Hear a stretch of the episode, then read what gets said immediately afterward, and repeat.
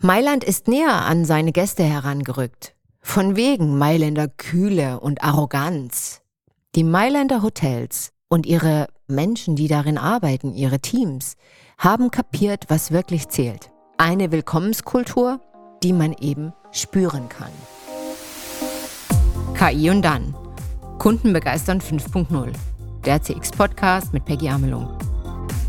Alles rund um Experience Design, das richtige Kundenmindset und wie ihr personalisierte und vertrauenswürdige Momente für eure Kunden schaffen könnt. Herzlich willkommen zu einer neuen Folge hier im Podcast-Studio aus Barcelona. Wer Milan nicht kennt, hat Italien nicht verstanden. Ich sage ja. Südlich der Alpen gibt es nämlich mehr als den Gardasee, Pizza, Pasta und den Papst. Seit 2015 hat sich Mailand extrem verändert, lebt förmlich auf, besonders, ähm, ja, man kann auch sagen, nach den Schreckensmonaten im März 2020. Natürlich der Schock der ersten Pandemiewelle sitzt den Italienern noch tief in den Knochen, im Norden besonders. Aber sie sind auch andererseits stolz auf Geschafftes. Umso mehr befolgen sie jetzt die Regeln, folgen der neuen Regierung unter Mario Draghi, dem Deutschen, wie sie ihn nennen, und hoffen, wie der Rest hier in Europa, dass die Pandemie, dieses Schreckgespenst, sich wieder in seine Höhle zurückzieht. Denn sie wollen leben. Und das habe ich ganz deutlich bei meinem letzten Besuch vor wenigen Tagen in Mailand gespürt. In der heutigen Folge nehme ich dich mit auf einen Kurztrip nach Mailand. Nicht in die hässlichste, größte und graueste Industriemetropole Italiens, immerhin der zweitwichtigste Industriestandort der EU, sondern in eine der elegantesten, farbenfreudigsten und pulsierendsten Städte, die, wie ich finde, Italien zu bieten hat. Und wir wissen, the bar is high, die Konkurrenz ist äh, ist stark neben den wahren Schönheiten wie Rom und Florenz. Wie du weißt, habe ich drei Jahre in Mailand gelebt. Ich bin seitdem nicht wirklich weg von dieser wunderschönen Stadt.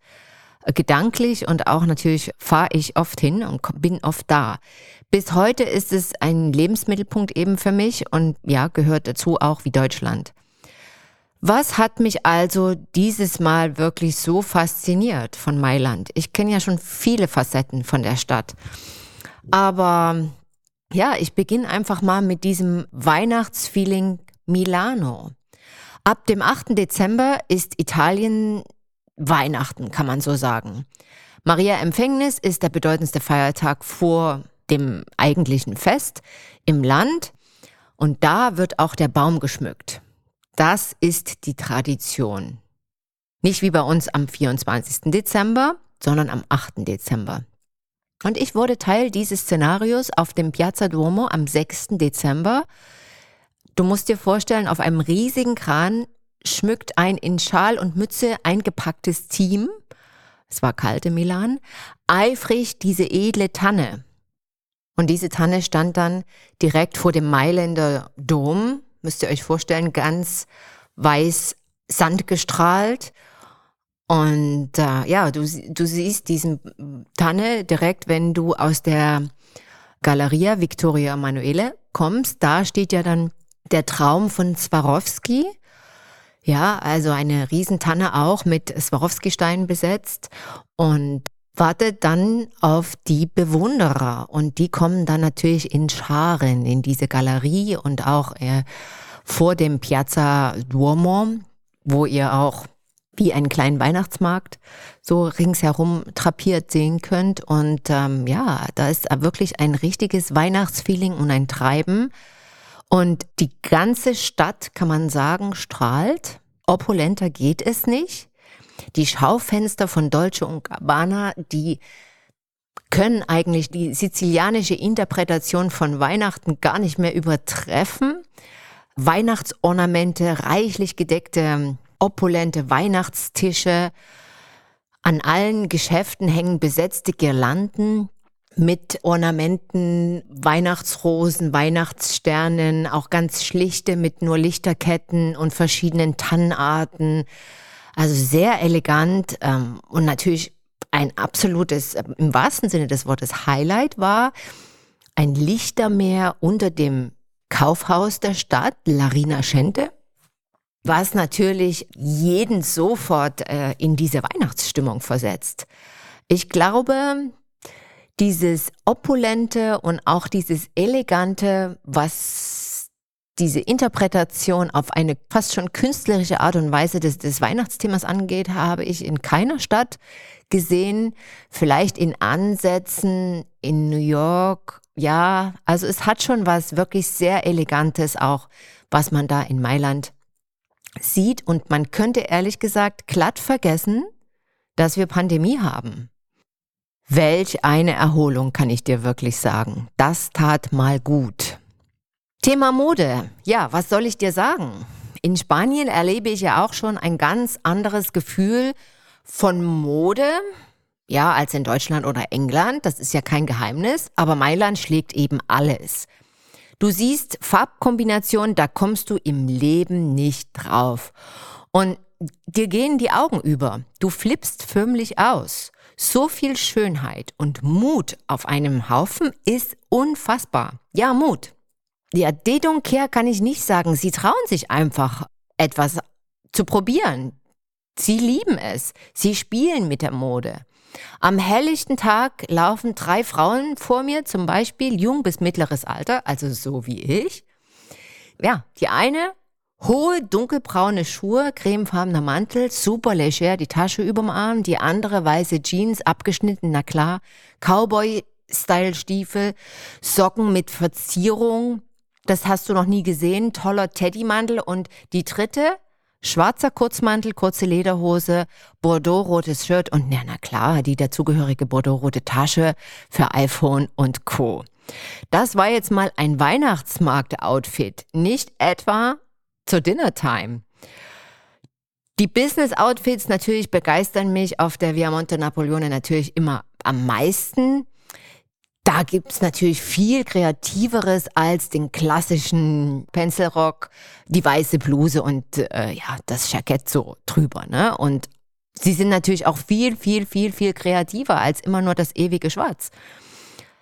Und du siehst schon, wir können da echt dazulernen, jedes Mal aufs Neue selbst ich, dass ich auch viel in der Stadt ja gelebt habe und auch oft hinfahre. Aber das ist eben das Mailänder Fashion Gen.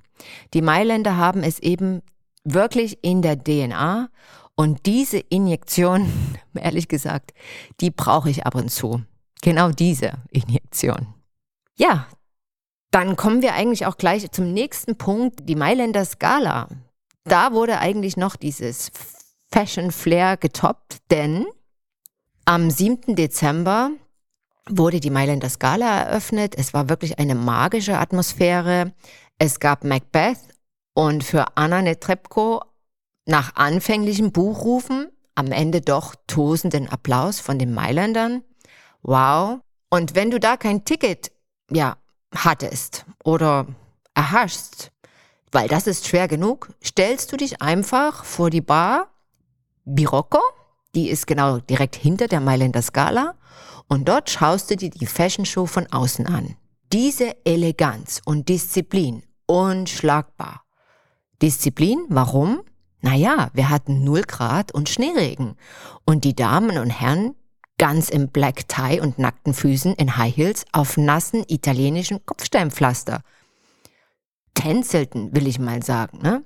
Sie strömten alle aus diesen umliegenden Seitenstraßen in das hell beleuchtete, wohl berühmteste Opernhaus der Welt. Wow, welch eine Magie lag in der Stadt. Unfassbar schön.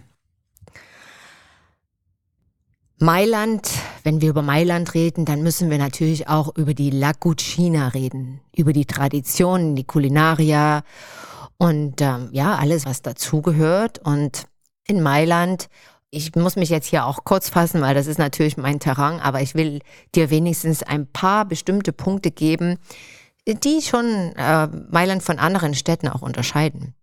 Der erste Punkt war natürlich, die Restaurants sind alle total ausgebucht und voll. Ja, Italien ist im Moment noch äh, gut von der Pandemie unter Kontrolle. Und ähm, ja, alles natürlich 2G beziehungsweise 2G Plus. Das zum einen. Zum anderen, die Konzepte sind neu und die Begeisterung ist groß. Ein Konzept, äh, Signor Vino. Signor Vino ist ein Konzept, ähm, eine Bodega, also Weinverkauf. Das gibt es jetzt schon seit 2012. Aber was das Spannende jetzt auch ist, einer neuen Ausrichtung, dass alles in einem ist. Also du findest in dem Signor Vino die Bodega, die Bar und die Trattoria. Also wirklich wahrliches Lifestyle nach einer Idee von Sandro Veronesi, Präsident von Calcedonia. Einfach gelungen, was anfänglich mit wirklich einem einfachen Weinladen begann. Und es hat sich zu einem sehr resilienten und vibrierenden Konzept entwickelt. Es ist so dieses Rundle-Konzept angewandt und was ich damit meine, oder wer das äh, mal gern nachlesen will, der kann das gern tun in dem neuen Buch von Scott Galloway, Post-Corona. Dort gibt es eine Analyse, nach welchen Prinzipien Unternehmen wirklich gut durch die Krise gekommen sind. Und eines davon ist dieses Rundle-Konzept. Und das wurde eben auf Signor Vino komplett angewandt und fand meine totale Begeisterung. Ja, du bist als Gast wirklich rundum wirst du in den Bann gezogen und kannst im Prinzip alles abhandeln. Du kannst einen kurzen Apero trinken, du kannst aber auch mit Freunden dich da direkt äh, auf ein Abendessen oder Lunch einlassen. Du nimmst äh, deine Weihnachtsgeschenke mit und alles an einem Ort. Alles an einem Ort trifft auch auf Il Mercato Centrale zu. Das ist so eine Art Food Court am Bahnhof von Mailand, aber der Extraklasse. Man kann schon fast sagen, Art meets Culinary.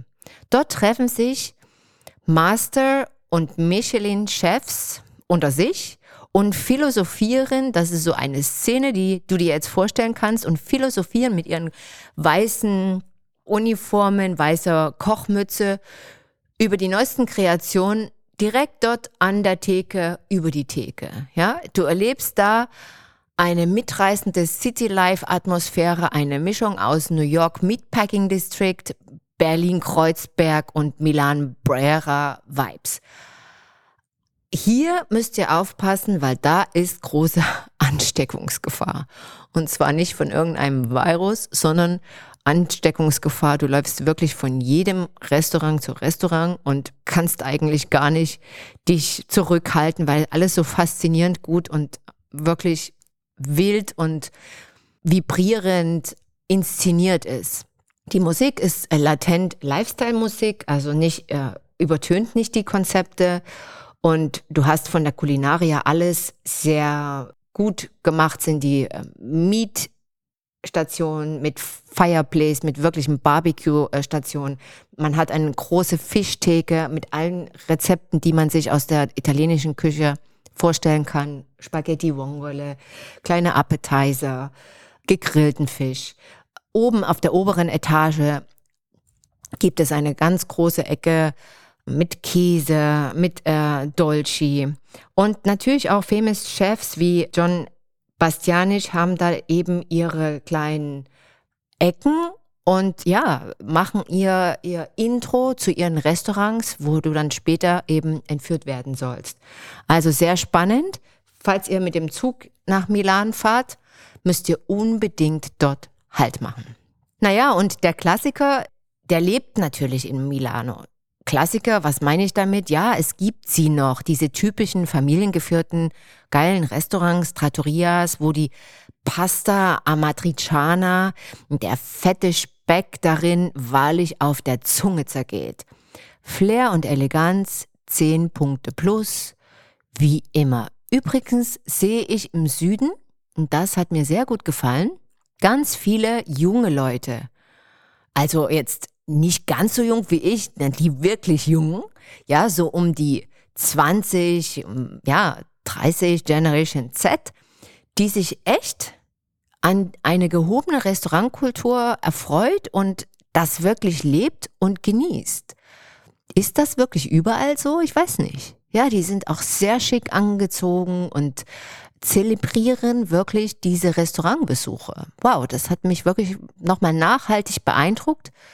Ich sehe das auch in Spanien, aber in Italien ist es mir wirklich sehr aufgefallen. Culinaria heißt natürlich auch Luxury und Customer Experience. Natürlich habe ich auch die Fünf-Sterne-Hotels besucht, Mandarin Oriental, Bulgari Hotels and Resorts. Und da stimmt wirklich jedes Detail, ja. Aber das hatte ich ja auch ehrlich gesagt nicht anders erwartet. Was mich wirklich beeindruckt hat, war die Stimmung und der Service.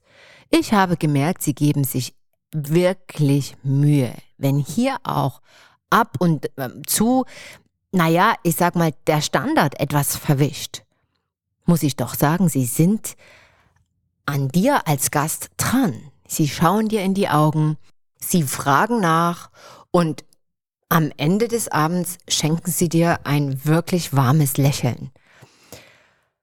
Mailand ist näher an seine Gäste herangerückt. Von wegen Mailänder Kühle und Arroganz. Die Mailänder Hotels und ihre ja, Menschen, die darin arbeiten, ihre Teams, haben kapiert, was wirklich zählt. Eine Willkommenskultur, die man eben spüren kann. Ja, und sonst? Ja, die Mailänder, keiner von denen ist eigentlich äh, zu dem Zeitpunkt, ich sag mal, erster Feiertagswochenende in der Stadt also es gibt die typischen Mailänder und es gibt natürlich die Wahlmailänder. Das muss man irgendwie wissen. Es ist ein bisschen wie äh, in New York. Viele kommen wirklich aus allen Teilen der Welt und leben in Mailand und arbeiten in Mailand. Viele fahren weg über die Feiertage, die einen in die Berge zum Skifahren, die anderen in den Süden, um ja dieses südliche Italien-Feeling äh, doch irgendwie äh, einzufangen. Und ja, dieses Jahr ist vielleicht das Besondere, dass weit weg äh, sich eben keiner richtig getraut hat. Die Stadt ist voll, voll von denen, die sie lieben, die sie einatmen wollen, die ohne sie nicht auskommen, so wie ich.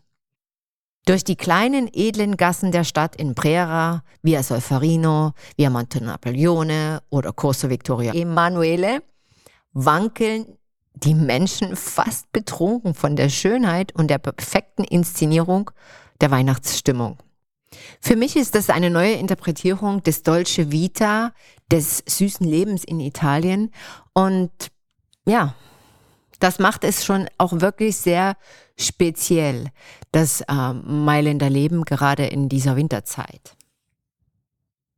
Als ich vor mehr ungefähr 15 Jahren von New York nach Italien wollte, stand die Wahl zwischen Rom oder Mailand. Die Wahl fiel damals klar auf Mailand oder zugegeben auf ja, Bulgari Hotels and Resorts bis heute. Zugegeben, Rom ist faszinierend, ja, da gehe ich mit mit dir. Das Dolce Vita, die Vespas und der Aperol Spritz auf der Piazza ziehen dich magisch in den Bann. Aber diese unendliche Energie, der Herzschlag für das Moderne, das Neue, das Coole, dieses Tempo und diesen Schneid gemischt mit Fashion purer Bellezza und der Weltoffenheit, das alles gibt es nur in Mailand. Und ich möchte diesen Podcast, diese Episode heute mit einem Zitat beenden. Und das geht so. Per capire Milano bisogna tuffarsi dentro. Tuffarsi dentro non come una opera dell'arte. Übersetzt würde man sagen, es heißt, um Mailand zu verstehen, muss man eben eintauchen, richtig rein, nicht nur anschauen und es wie ein Kunstwerk betrachten. Das Zitat ist von Guido Piovene. In diesem Sinne, taucht ein in die Weihnachtsstimmung und nehmt einfach Milan mit auf die Agenda, wenn es um eure neuen Reiseziele für 2022 geht. Stay tuned for your customers. Bis zum nächsten Mal, eure Peggy. Das war eine Folge des Podcasts KI und dann. Kunden begeistern 5.0. Hat dir die Folge gefallen? Möchtest du mehr Insights hören, um deine Kunden zu begeistern? Dann abonniere KI und dann mit einem Klick. Freuen würde ich mich natürlich, wenn du den Podcast auch an deine Freunde und Businesspartner weiterempfehlen würdest. So bleibt ihr immer auf dem Laufenden. Du findest KI und dann auf allen gängigen Podcast-Kanälen wie Spotify, Amazon oder iTunes. Über eine 5-Sterne-Bewertung freue ich mich natürlich besonders. Mehr Informationen zu Themen, Seminaren und Aktuellem findet ihr auf www.amelung-partners.com oder auch Customer Experience Themen auf meinem Instagram-Account Amelung Partners. Schön, dass ihr heute dabei wart. Bis zum nächsten Mal.